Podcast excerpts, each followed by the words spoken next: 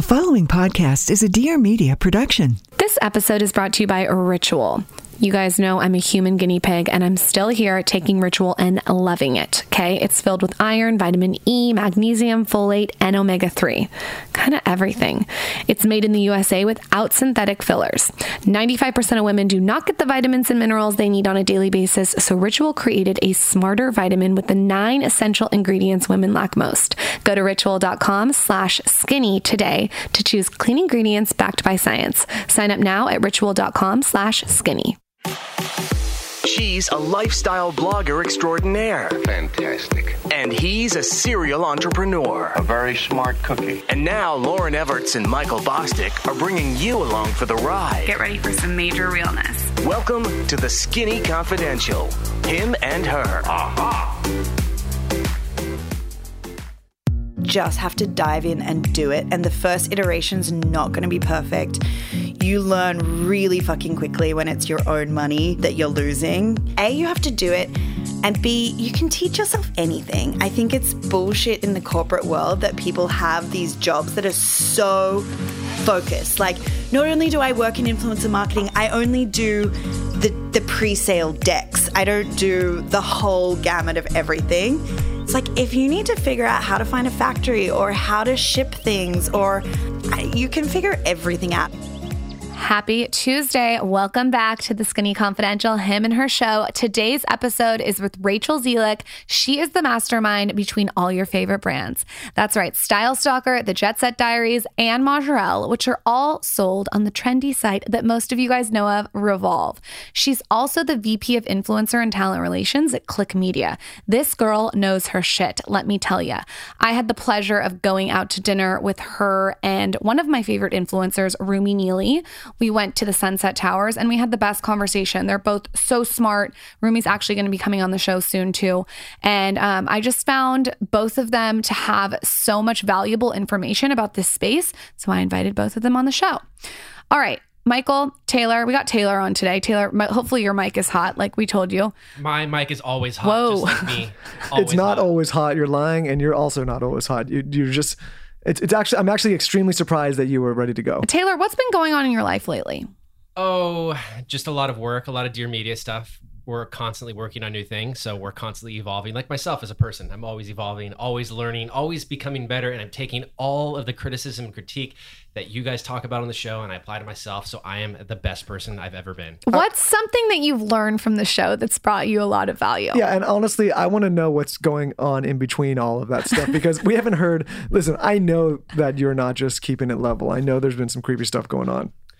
Yeah, you're right. Actually, I can't really remember one particular specific piece of advice that you guys talk about, because I always listen. You literally go, just said you're learning all sorts of advice, and you now you can't remember. You one can't thing. remember one thing. Hey, well, it's fine. It, you know, no, it's not fine. I love to put you on the spot. You can't remember one thing that you've picked up from the show. You what know, the hell are you doing back there the whole time we're recording? You're I, in every one session. Story that I always think's funny. This is this is very very short. So you guys always talk about like efficiency and this and that, like how to be efficient. I want to give like an example of inefficiency that. There was this one time when the, the time zones changed and the, the clock on my car, instead of like, I didn't change it right away. Everyone's like roll their clock back, you know, an hour before, like right when the, the clock changed. There was this time that I waited about a month and I thought, okay, well, fuck it. It's about a month. Sooner or later, it was like eight months, then nine months. And I thought, okay, perfect. There's not even a reason to change it because the time change is going to come back up again. So I just waited an entire time change, and then finally the clock resynced back. Taylor, what are you, you talking I swear to God, about? you, you're somebody, like, when I describe you to people, I say,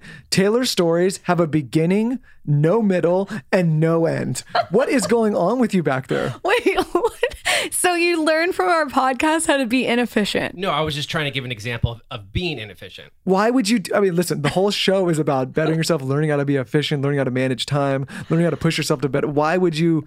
So what you're doing is you're taking the opposite? No, no. I'm just trying to let the audience know. Okay. This is an example of what not to do.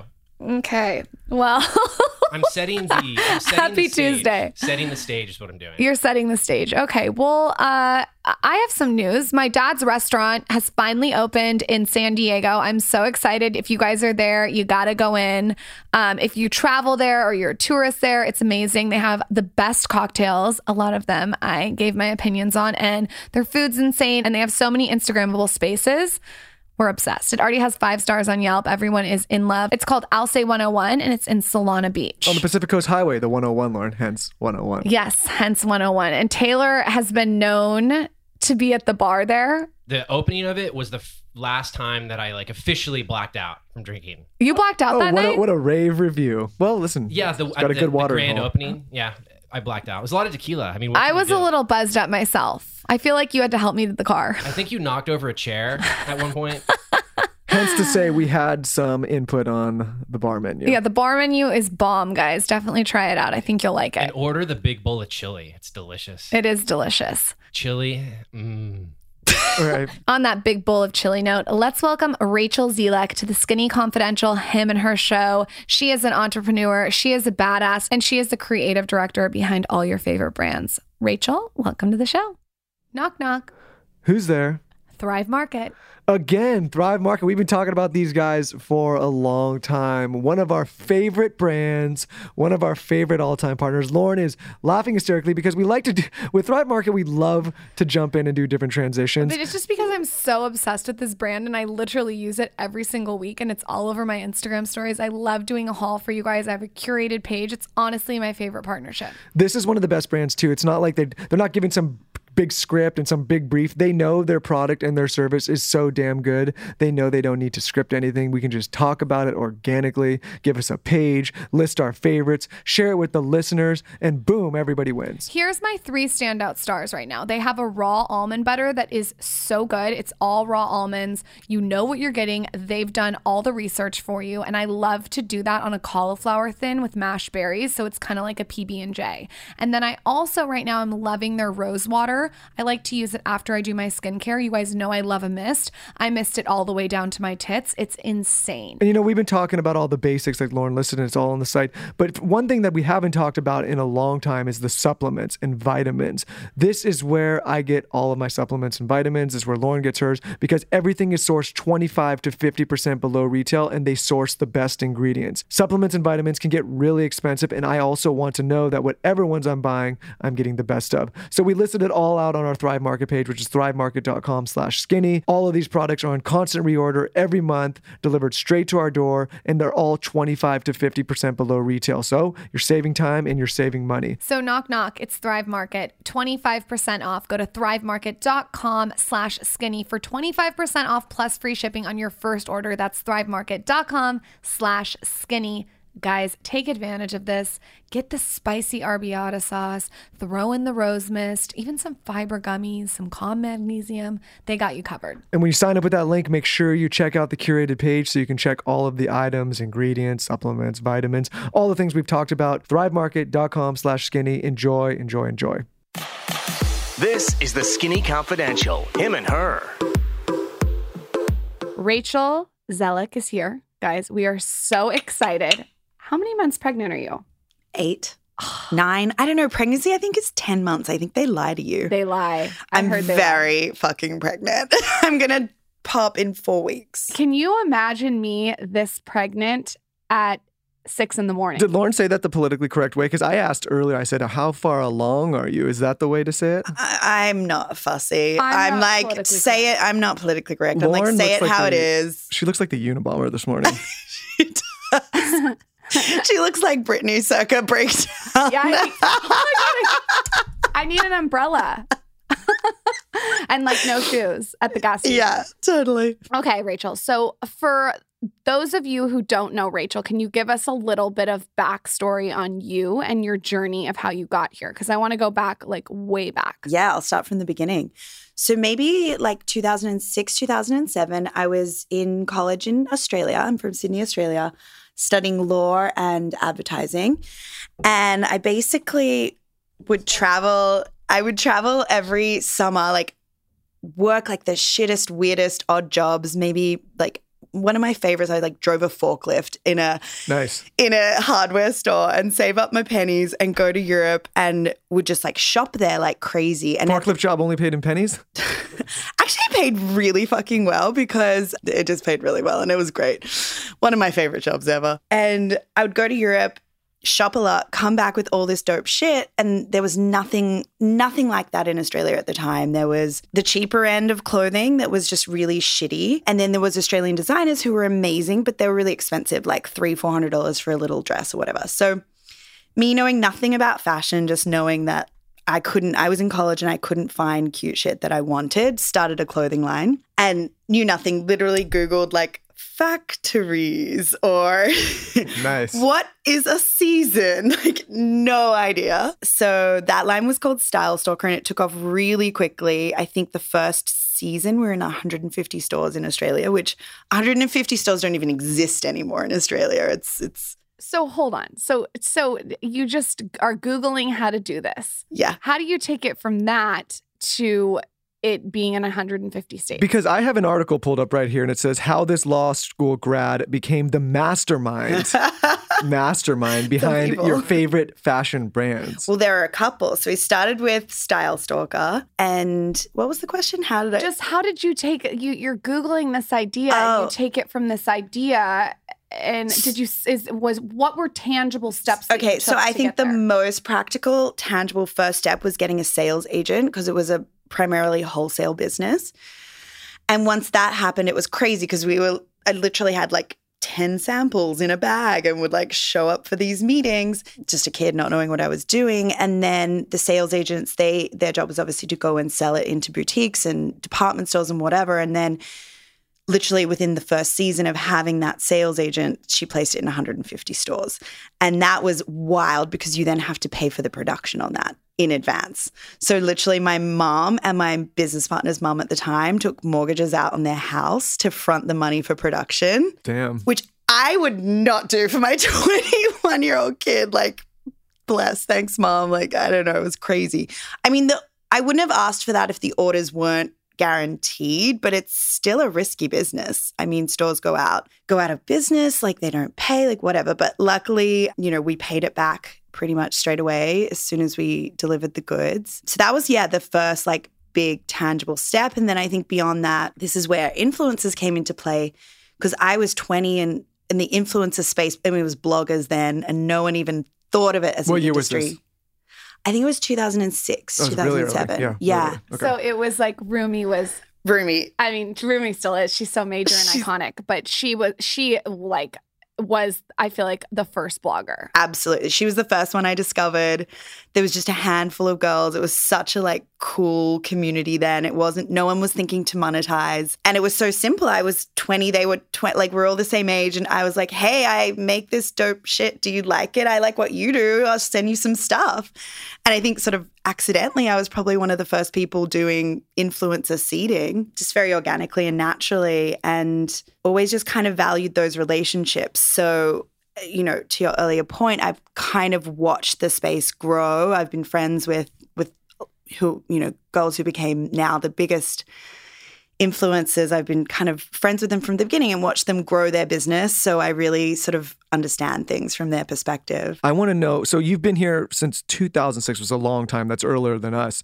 And I want to know what you've seen to work in the long run and what you've really seen to not work. Because since you were early on with a lot of these creators, you've seen people really like skyrocketing. You've yeah. also seen people fall off. What do you think the, the formula there is? I think the formula is, it sounds so cheesy, but you have to enjoy it and you have to be like coming at it a pl- from a place of passion and creativity. I think you have to be filling a white space as well. Like now people ask me, oh, you know, micro-influencers, like how do I grow and da-da-da-da-da. And it's like, ah, you can do certain things, but if you're not, the world doesn't need another cookie-cutter fashion influencer. You've got to be doing something different, and that's got to be driven first and foremost, I think, from a place of fun and creativity. Like I said, all the girls who started off, there was no idea that they would make money out of it. Um, yep. It's intention. I talk about this. It's it, we're saying, like, I, I say intention, but you're right. It's like fun, passion. Like, you have to be in it for the right reasons. reasons. It's so important. It is. And then it's the industry has changed so much, so you need to be able to, like, refine that passion and refine that white space. I mean, I feel like we talked about Rumi. She was pretty much for the first. And then her influencer career in, in, way, in many ways people overtook her in that sense. And then she launched Are You Am I? She was one of the first influencers to really launch a brand that was a proper brand and really well thought out, and that like launched her into a whole new phase of her career. So I think constantly reinventing yourself. I think if you want to work in a creative space and you don't love it and have fun with it, then you don't stand a chance. You can't study it. You can't just, it's not a formula, I would say. And what Rumi did really well, I think, playing off your point, is she evolved.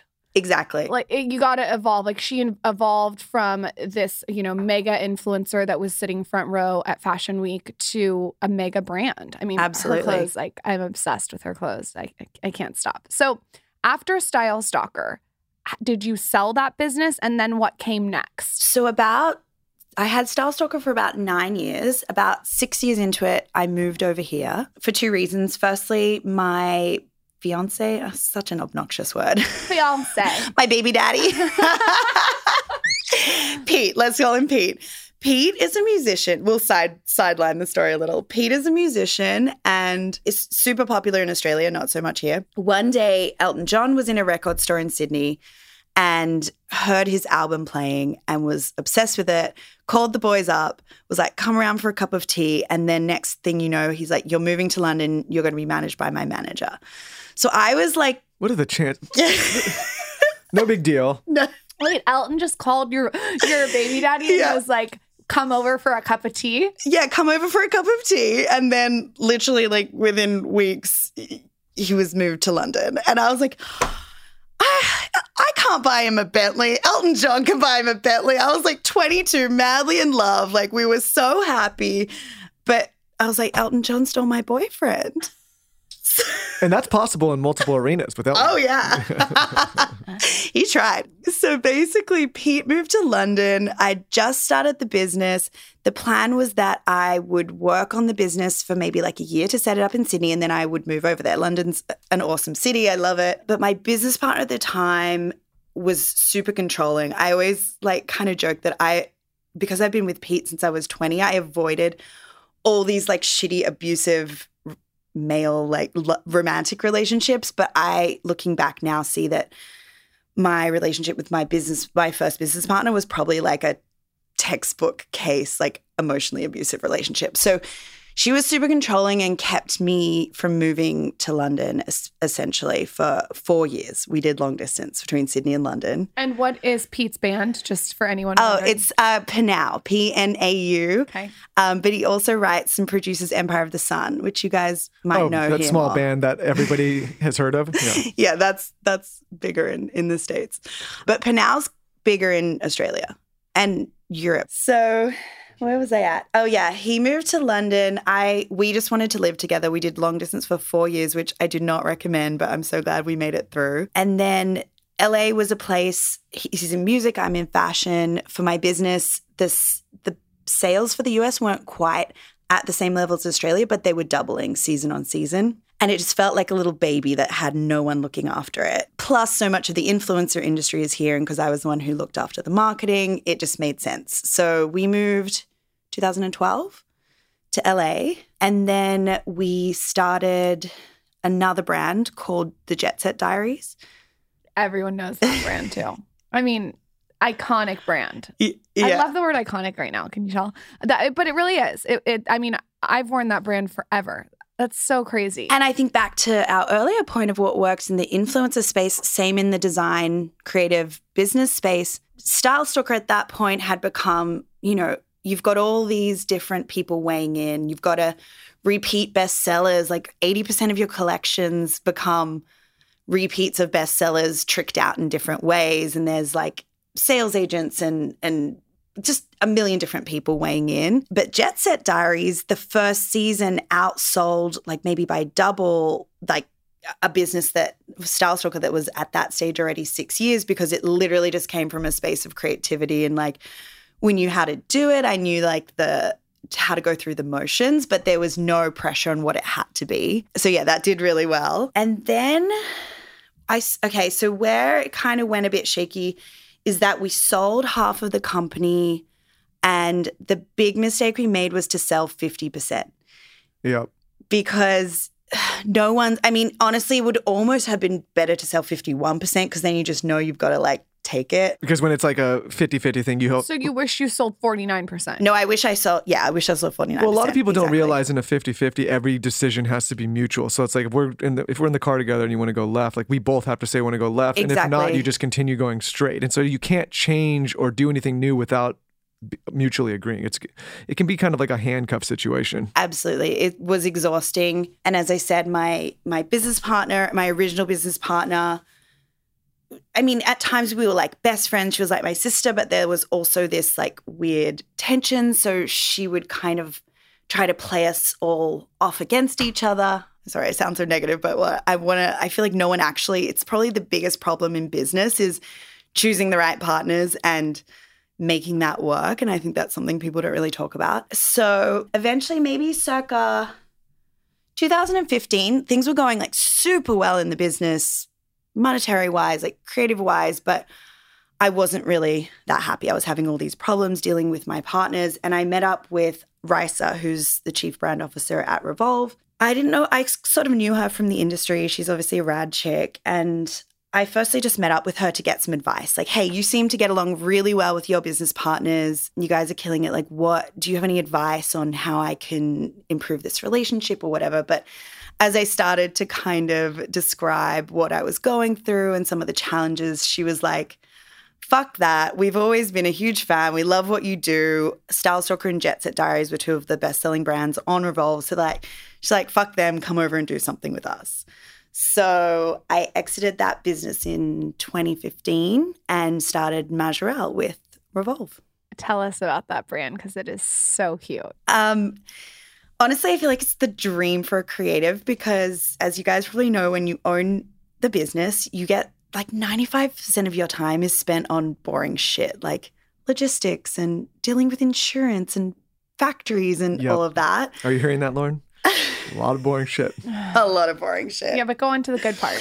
But then the good part, like partnering up with Revolve, it was it's just the creative stuff. And they handle all of the back end. So Dream. Dream. It was awesome from that perspective. I also worked across the marketing, so like of Revolve in in total. And that was sick because I had all these relationships, but I finally, we had like money and means to do awesome shit. So yeah, that was great. And what's the process like of actually creating something? So so if you're going to create, there's this really cute pink lace top that I'm obsessed mm-hmm. with on there.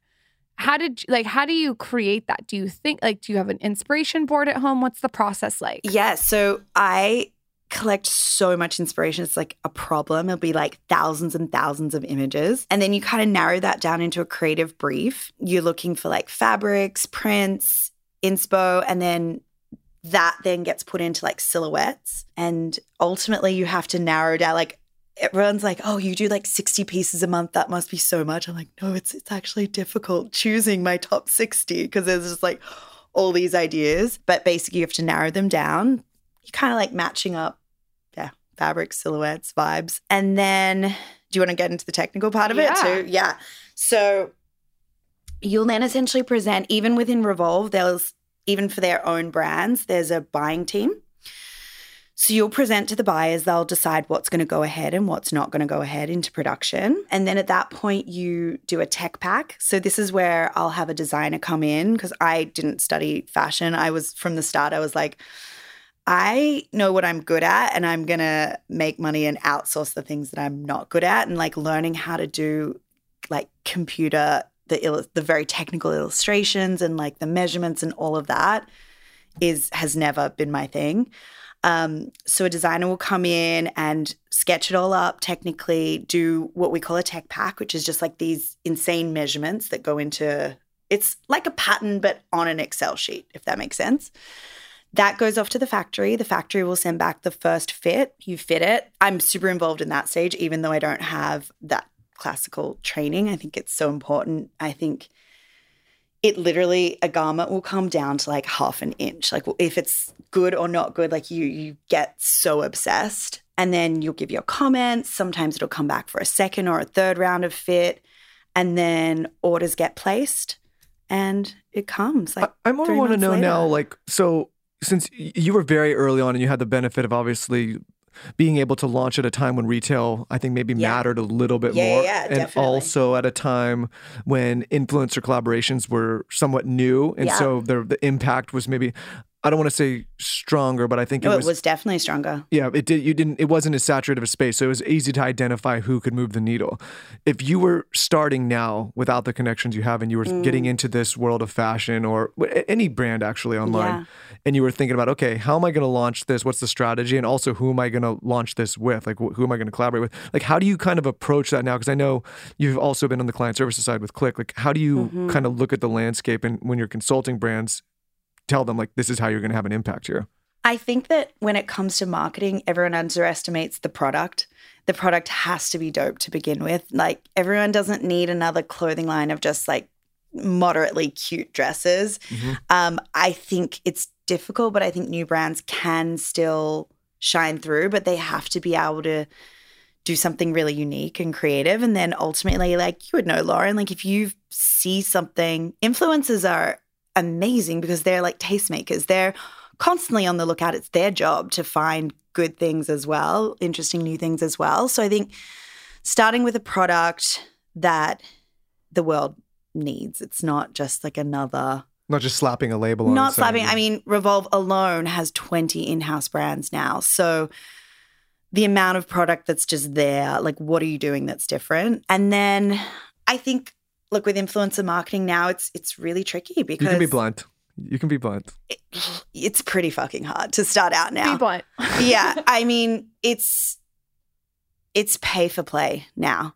Yep. I mean, relationships are important, and but they'll only get you so far. And I think to launch something, depending on the scale, you need backing. You probably need um, you need a partner who can support you logistically and and have money. Yeah. Yeah.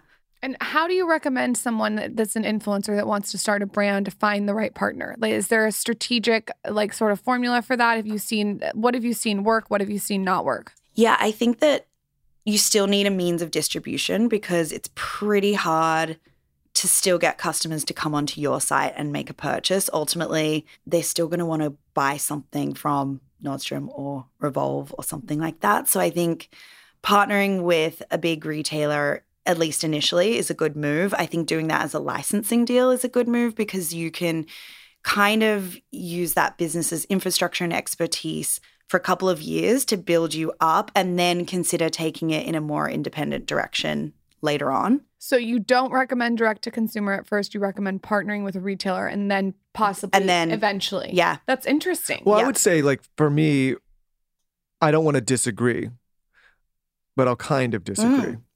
I think that you're probably spot on with the majority of maybe tr- traditional influencers that don't understand how to drive traffic to a website sure. and have the financial backing to do that effectively. So I think that route, in most cases, ninety-nine percent of the cases, doing a licensing deal and partnering with retail is smart. But if you have the ability to potentially partner with or know yourself how to drive direct-to-consumer traffic, I think it's an extremely smart strategy for people because you can control, one, you have direct relationship with the customer. Two, you have much higher margins. And three, you can kind of scale as you go and you don't have to worry about placing, like you said earlier, massive orders to place into stores. But I think it you have to know what you can be effective at or not. For people that don't have the backing of being able to run traffic, I think that's a very difficult model. Hold up. We need to talk about Ritual. Okay. Guys, if you have not tried Ritual and you've been a listener of the show, you are missing out. This vitamin has everything in it, okay? It's a multitasker. It has omega three, B twelve, D three, vitamin E, vitamin K two, biotin, and more. It's all in one vitamin and all is sourced from different places. This is awesome because they went to the best areas to get each vitamin and then put it all in one. Not only that, it's wrapped in this peppermint essential oil, so it tastes minty on your breath. No bad breath with this vitamin. You know what I mean? As you know, I'm a huge vitamin snob, and this is the first multivitamin I've ever talked about on the Skinny Confidential. I was so careful and strategic to really make sure I did the research and found the right one. I just feel like vitamins are kind of like deodorant. It, it's hard to find the one that you absolutely love, but when you find it, you just can't stop blabbing your ass off. Basically, this vitamin is the reinvented multivitamin that works smarter to help you fill in the gaps in your diet. So if, if you're super healthy and you have your green smoothies like me with spirulina and you're doing a kale salad with olive oil lemon dressing, you still are going to have those nutrient gaps in your diet. So Ritual fills it in. Uh, you know this, I like to keep it in my bathroom ready to go. It's cute. It's not ugly. It's not in an ugly vitamin container. Like you want it on your Instagram feed. I keep it out on my vanity. I grab and go. I do it in the morning. I do two. It's no nausea capsule design, vegan certified, non G M O, and there's no nasty colorants or synthetic fillers. Some crazy facts, ninety percent of women aren't getting enough D three and over seventy percent of women aren't getting enough omega three. So this has both in it. Also, you need magnesium, especially if you feel backed up. It really, really helps things to move through you. So uh, magnesium is a real standout star. All right, better health doesn't happen overnight, and right now Ritual is offering all Skinny Confidential, him and her listeners, ten percent off during the first three months. So fill in the gaps in your diet with Essential for Women. It's a small step that helps support a healthy foundation for your body. Visit ritual.com slash skinny to start your ritual today. That's ten percent off your first three months at ritual.com slash skinny. You guys are going to be addicted. You're going to be obsessed. Drop in my D Ms and let me know what you think. I also would one hundred percent agree with you depending on what the product is. If we're talking about a full-blown line of clothing, that's so capital intensive on the front end. Yep.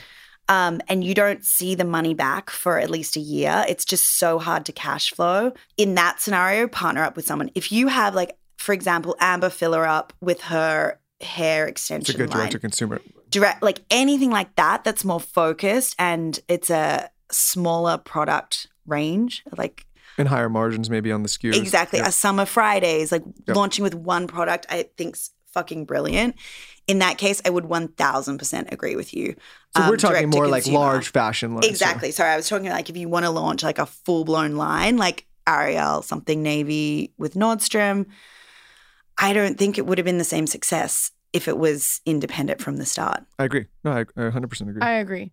What I'm hearing in this conversation so far is that you created and designed your future because you you started out not knowing anything about anything and you basically taught yourself along the way. So many people I'm noticing, and I, w- I wanted to talk to you about this last night, but we didn't get a chance. And we couldn't talk this morning because it was too early.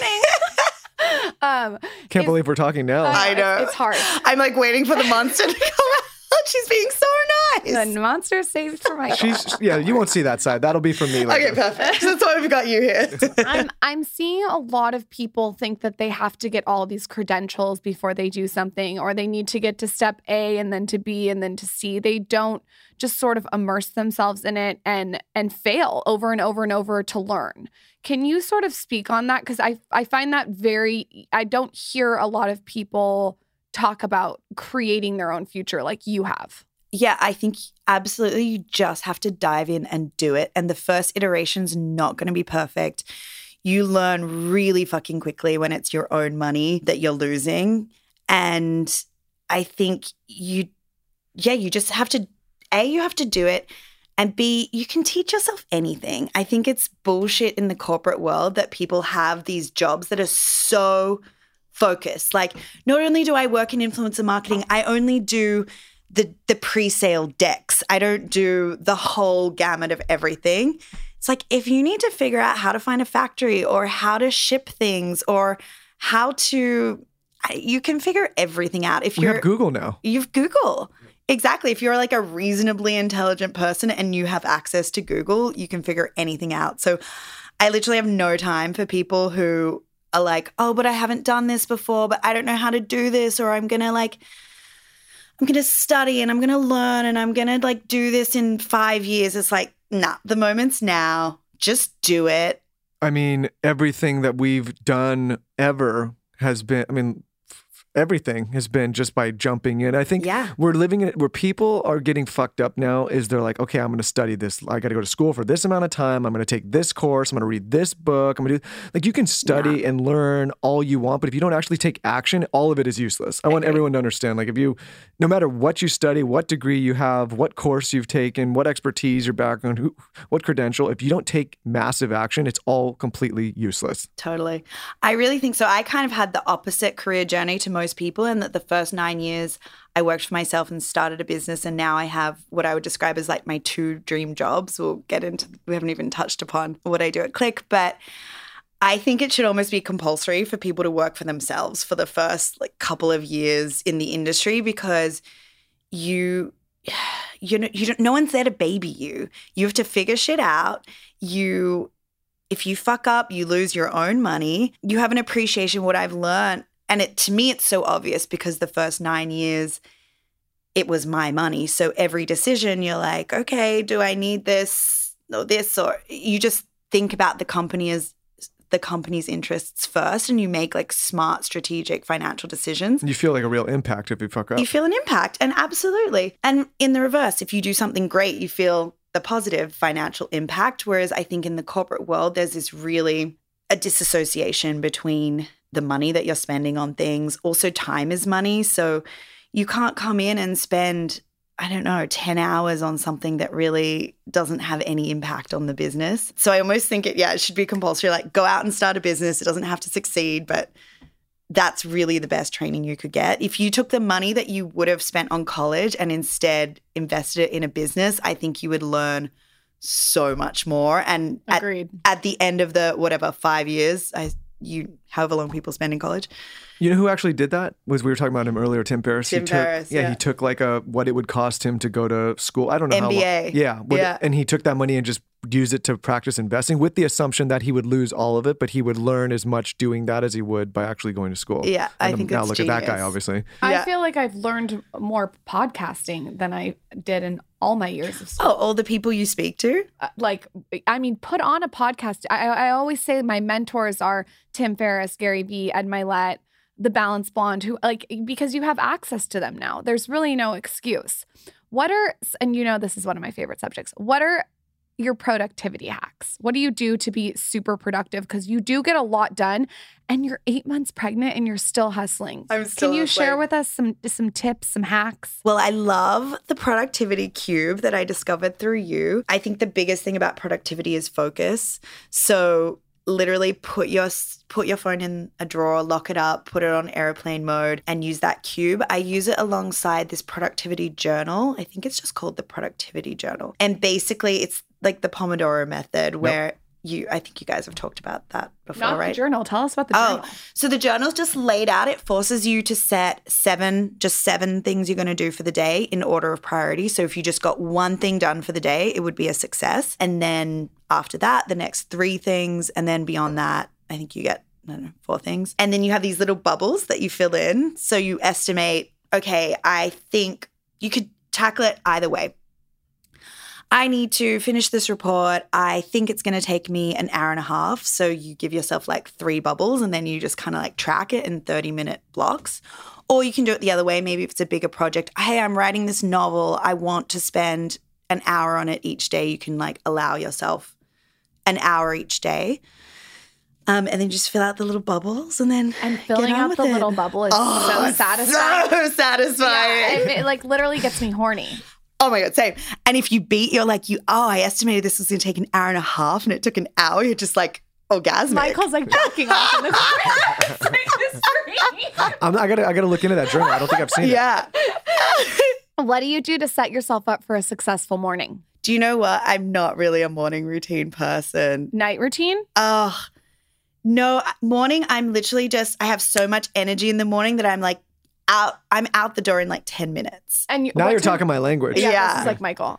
I have to. I just want to get things. to work. Like I don't. I have to fill in a thousand bubbles before I talk. I get it, and you I know? feel like weird because I I'm obviously also a huge Tim Ferriss fan, and I feel like that's the number one thing he asks all his guests. Like, what's your morning routine? I'm like, I don't. I just like get up, throw something on, do my makeup in the car, out the door. Like I just want to get into. Well, it. That's your routine.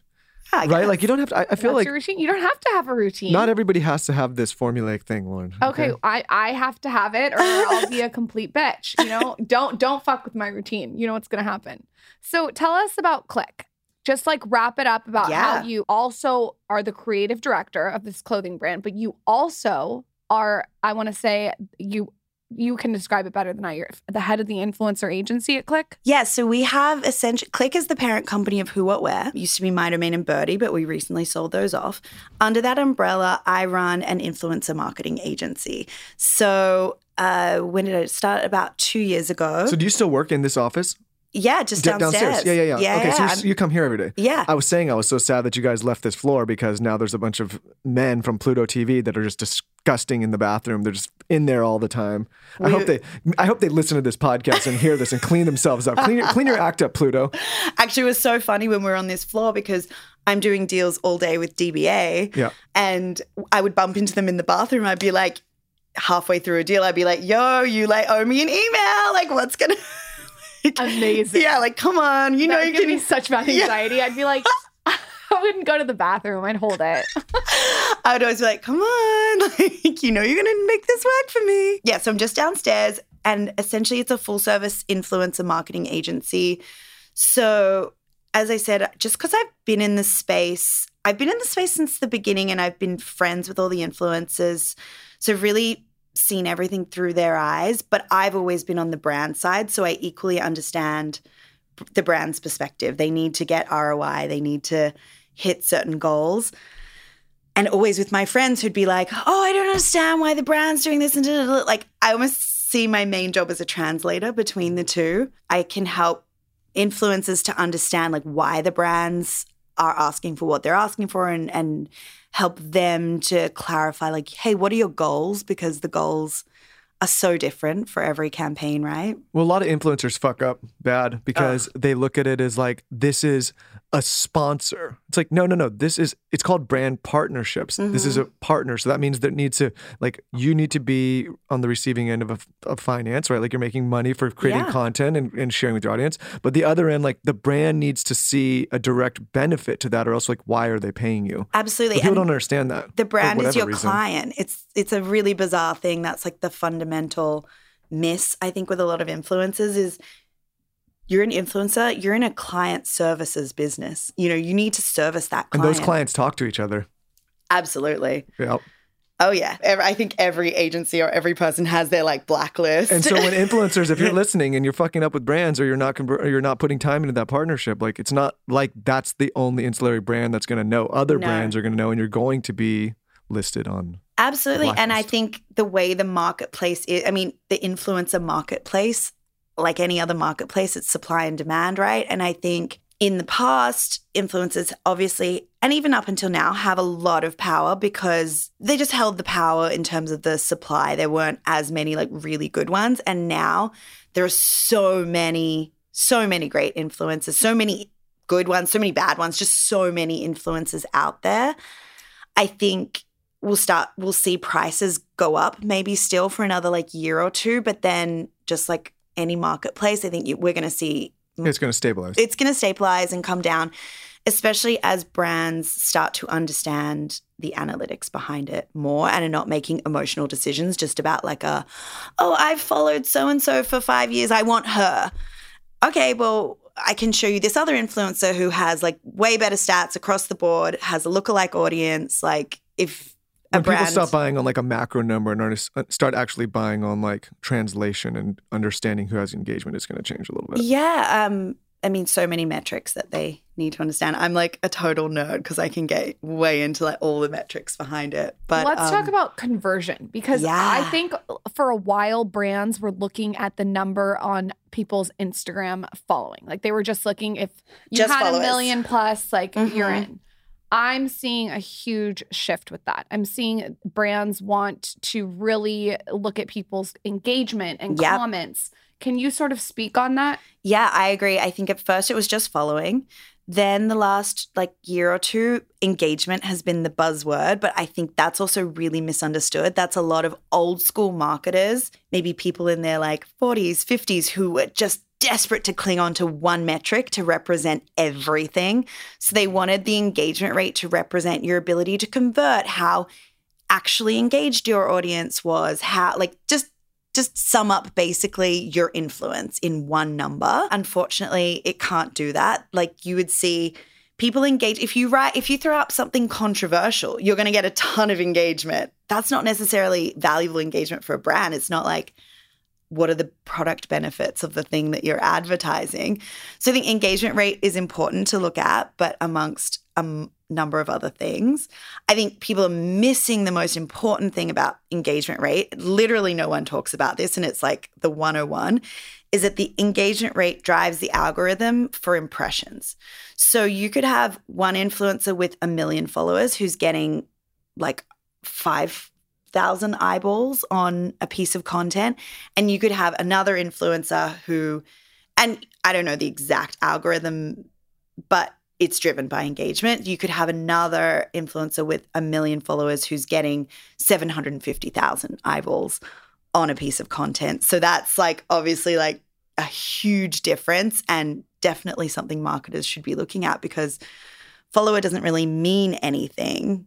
It's how many people actually saw the piece of content. I agree. And then to your point, conversion. Conversion typically has been so hard to measure, because think about your own behavior. How often do you swipe up or click a link and buy something on the spot? Even if you do, it's usually a lower priced item, usually off somewhere convenient like Amazon.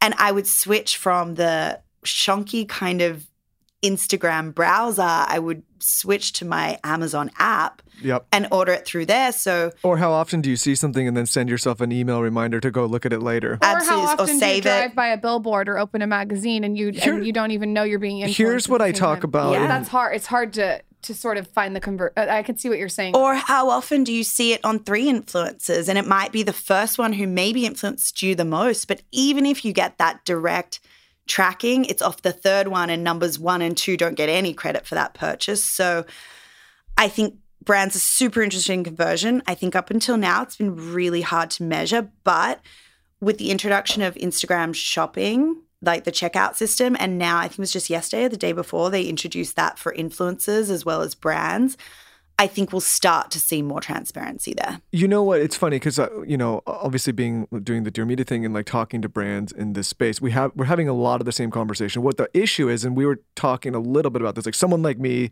that comes from banner advertising or D R, where you're actually running traffic to a specific ad and then measuring the click-through from that ad to a landing page and then to a checkout. Like people in the advertising space have gotten hung up on the metrics because that was their old formula. You could measure that like yeah. very click, very yes. strict funnel. Yes. But when you're working with podcasters or influencers and you're they're talking about it on the show, like it's not all, like just a coupon code just because it's mentioned, it may not be used. Like MeUndies is a perfect example. You, like all of us have heard of MeUndies. Everybody's heard, heard of Square. Everybody's heard of, you know, all of these different platforms. It doesn't necessarily... Four Sigmatic. Four Sigmatic. Yeah, exactly. the best. The best. Maybe I'll put a Four Sigmatic in this show.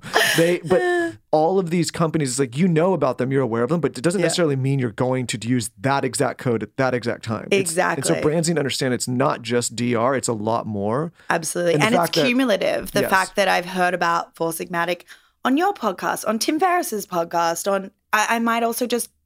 remember to pick that up when I'm at Whole Foods, and no one's getting any kind of online credit for that. Those guys are extremely smart with their marketing because they don't get caught up in that whole world of all that bullshit engagement. Yeah. They just know that's very like long form advertising, which is why it's like crushing. Exactly. And it's, and it's a really unpopular thing, but I often have to tell clients, like, you have to look at overall lift in sales as well. At Revolve, when we would do the trips, one of the best ways we could measure was literally to look at a product. So say, Lauryn, you wore that pink lacy top.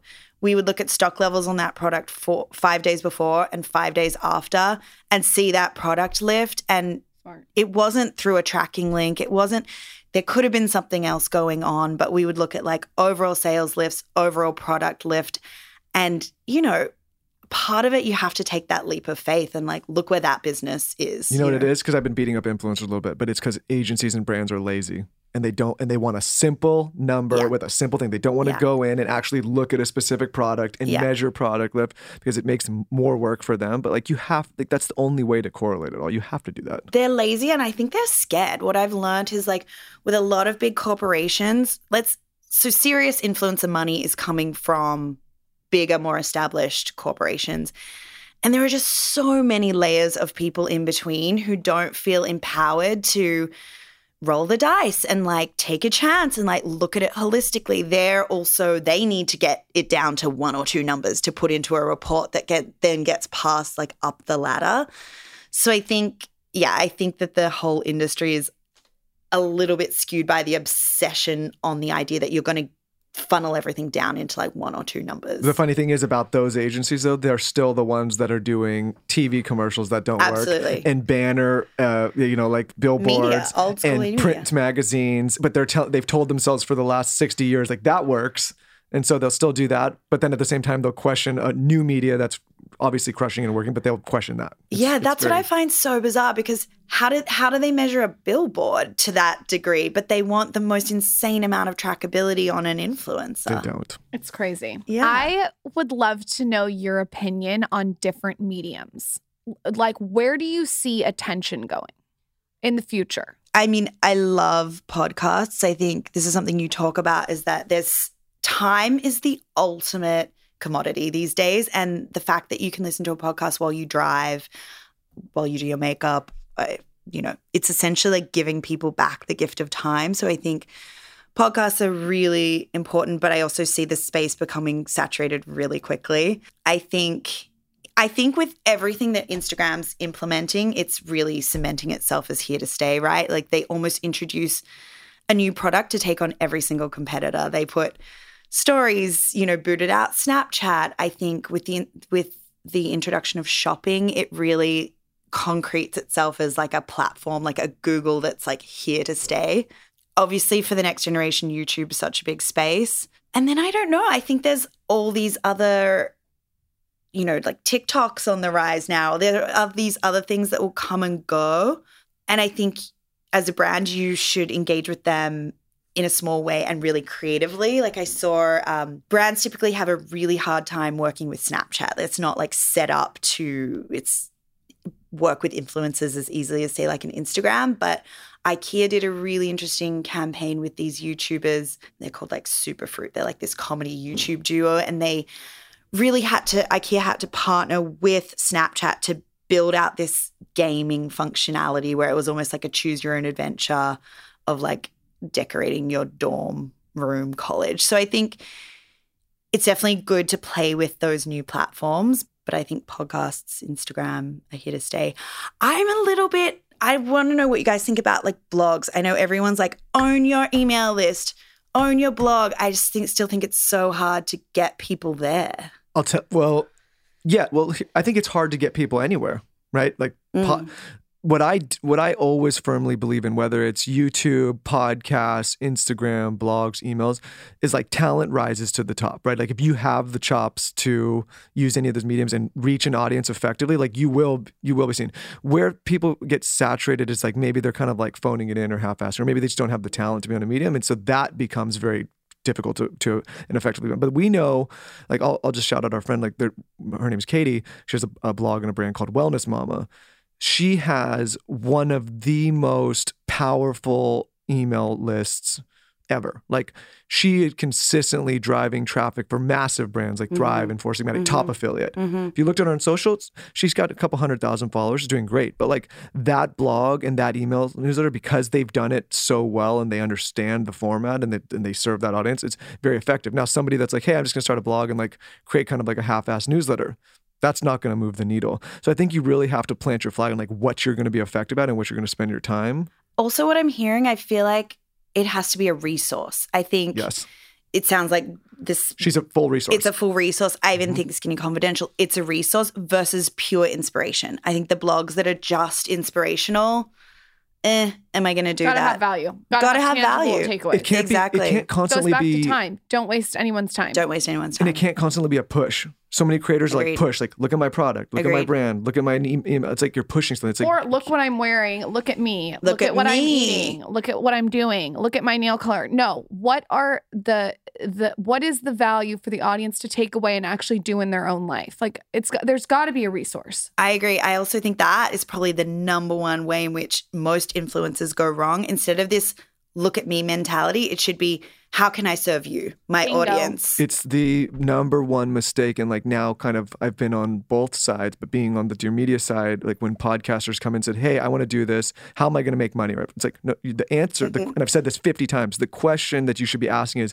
how am I going to serve valuable content to my audience? How and can I serve my audience and how can I bring them value? It should be audience first, then yourself, then brand last. And I always say that because if you do it that way, everyone's going to get a benefit. But if it's just pushing something for yourself, people are going to be turned I, off. I say totally. This all the time, but I just think it's really important to reiterate. I did not make one dollar for three years, not one dollar in my bank account. I did it every day for seven days a week. Now, you you got to you can't you can't go into it looking for money. It's it's like going into a relationship. Like you have to you have to really refine the intention. Absolutely. And I ran a business for nine years. I put myself on minimum wage to reinvest the money back into the business to take, you know, to resist taking outside money for as long as possible. Basically was on minimum wage for nine years. Money is an element. It's not yeah. the, it's not the foundation. No. It's an element. Exactly. And I think that's ultimately where entrepreneurs thrive because they're prepared to take that risk and they don't want that immediate payoff. I don't know if I've ever even said this on this podcast, but to this day, I've not taken a single penny in salary from Dear Media. Not one. Yeah. Not one dollar. And I'm the C E O of the company and I operate it every single day and I'm here and nine I to six. And I still take your pennies day. From you. Yeah. But I, not one. You're getting it from all angles, mate. Not one dollar. Not my problem. Not one dollar out of this company. I put it all yeah. back in, give it to the team, like yeah. build to build the company. And like I think people should understand, like the intention here is to build this amazing platform, and like totally. Sacrifices need to be made to be able to do that. And I think that's where it comes back to coming from a place of passion and creativity, because you couldn't come in here if you hated it. You couldn't come in here and not make money. Fuck no. No, you just genuinely enjoy it. It drives you. You know, there's an end goal where you're going to make a lot of money in the end. But you're prepared to sacrifice in sure. the interim. Book, resource, podcast that you can recommend to our audience that has been life-changing for you. Ooh, life-changing. That's a big one. Could, could be life-changing in business. Do you pregnancy. Know what? I, oh, twelve hours in twelve weeks. I've just read this book that all my mom friends swear by, to get your kid to sleep for twelve hours. I can't vouch for it yet. Sign me up. But everyone says that works. So that probably, hopefully, will be life-changing. I don't know. I've also swung back to reading fiction again. I think it's nice. I'm so I'm so similar to you guys. I'm like reading all these like business books, productivity books, et cetera. And then I think there's this part of your brain that also needs to just be subconsciously stimulated. So the last book I read, I reread Catcher in the Rye and I'm like, great book. It's a fucking great book. Why don't I ever do this? You know? Nostalgic. So nostalgic. I'm going to come up tomorrow morning and on our dining room table is going to be Catcher in the Rye from him. I know him so well. He's, he's already like it. I know him so well. It's on our bookshelf. No, you know, but I think that's Don't smart, even though. Have to wait for Amazon Prime. It's it, there. It's smart though, because I think, you know, we like we like to read some of those books too, but I am constantly reading fiction because you need to disconnect. Yeah. And you still learn stuff from fiction books. I think you learn so much you just don't even realize. You also need to Like, you need to be able to sit at a dinner party and be an interesting person, not only business, business, business, business. Like that, I don't know, I think abstract ideas come into play in business in the most unexpected ways. So I'm always, I'm just such, I just love people. I love like talking to anyone and everyone. I think you learn so much from different people and different experiences that you do all absorb and and kind of mix it up into your own. The most attractive people to me are the ones that you think you're getting something and then they'll just randomly bring up a topic or a subject that you'd be like, well, how the hell do you know about that? And it's, you know, then you feel dumb for what, thinking that they wouldn't know that. But it's, yeah. that, that's so interesting when you just think you're going to get something and then they just completely something else. I love anyone who knows about something specific. It doesn't matter if it's like, I just say you just got to be the best at what you do. It doesn't matter if you are on Wall Street or you run a laundromat. Like, if you know the ins and outs of like running a laundromat and like the chemicals that go into that and like the best way to get the stain out of, I, I'm just fascinated by that. So you and Michael should have a conversation about salt after this. He can oh, tell you all about salt. I did. I get re- stains out. I read a book one time only about the history of salt in the world. Yeah, I love it. Super interesting. Salt used to be worth more than gold. I believe it. That's how that, that was like a, if you had salt on the table, you were rich. Woo! Give me anything, just don't give me boring. Where can everyone find you? Pimp yourself out. Probably the easiest place is on Instagram. Just Rachel Zeilic, R A C H E L Z E I. And we'll leave it in the show notes. You are hilarious to follow on Instagram story too. I am. Yeah. Yeah. Great follow. And a website? No. No, just Instagram at Rachel yeah. Zeilic. I like it. Yeah. I'm maybe, into it. Maybe I need to start a blog. I don't know. Maybe. Uh, so, a resource. We'll have to do a round table with Rumi. For sure. Oh, that'd be a good we one. We love getting very specific. We'll get very, very, very yeah. maybe we don't know if we need Michael on this yeah. episode. We don't need to hear his th- that, thoughts on okay. salt. You also, I feel to. like you guys can pick my brains on anything pregnancy related because it's that's a have that baby. I'm an open book, and, and then it's a take us to Australia. Yeah, and then we can pick your brain about babies. Exactly. Uh, Michael will and... pick your brain. He's ready. Lock her down. Thank you for coming on. Thanks, babe. Hey, hey, hope you guys love that interview. If you want to win some cute pink T S C stickers, leave your favorite part of this episode on my latest Instagram at The Skinny Confidential, and someone from the team will slide into your D Ms and send you guys some. They're so fun to decorate your notebook or your laptop or even your phone or your hydro flask. They're cute. Anyway, as always, we appreciate your attention and we'll see you next time.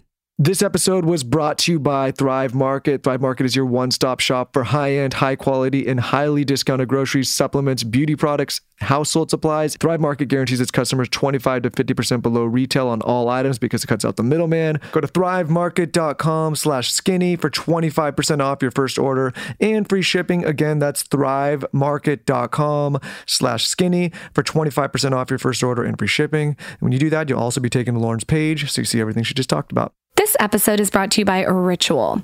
You guys know I'm a human guinea pig and I'm still here taking Ritual and loving it, okay? It's filled with iron, vitamin E, magnesium, folate, and omega three. Kind of everything. It's made in the U S A without synthetic fillers. ninety-five percent of women do not get the vitamins and minerals they need on a daily basis, so Ritual created a smarter vitamin with the nine essential ingredients women lack most. Go to ritual dot com slash skinny today to choose clean ingredients backed by science. Sign up now at ritual dot com slash skinny.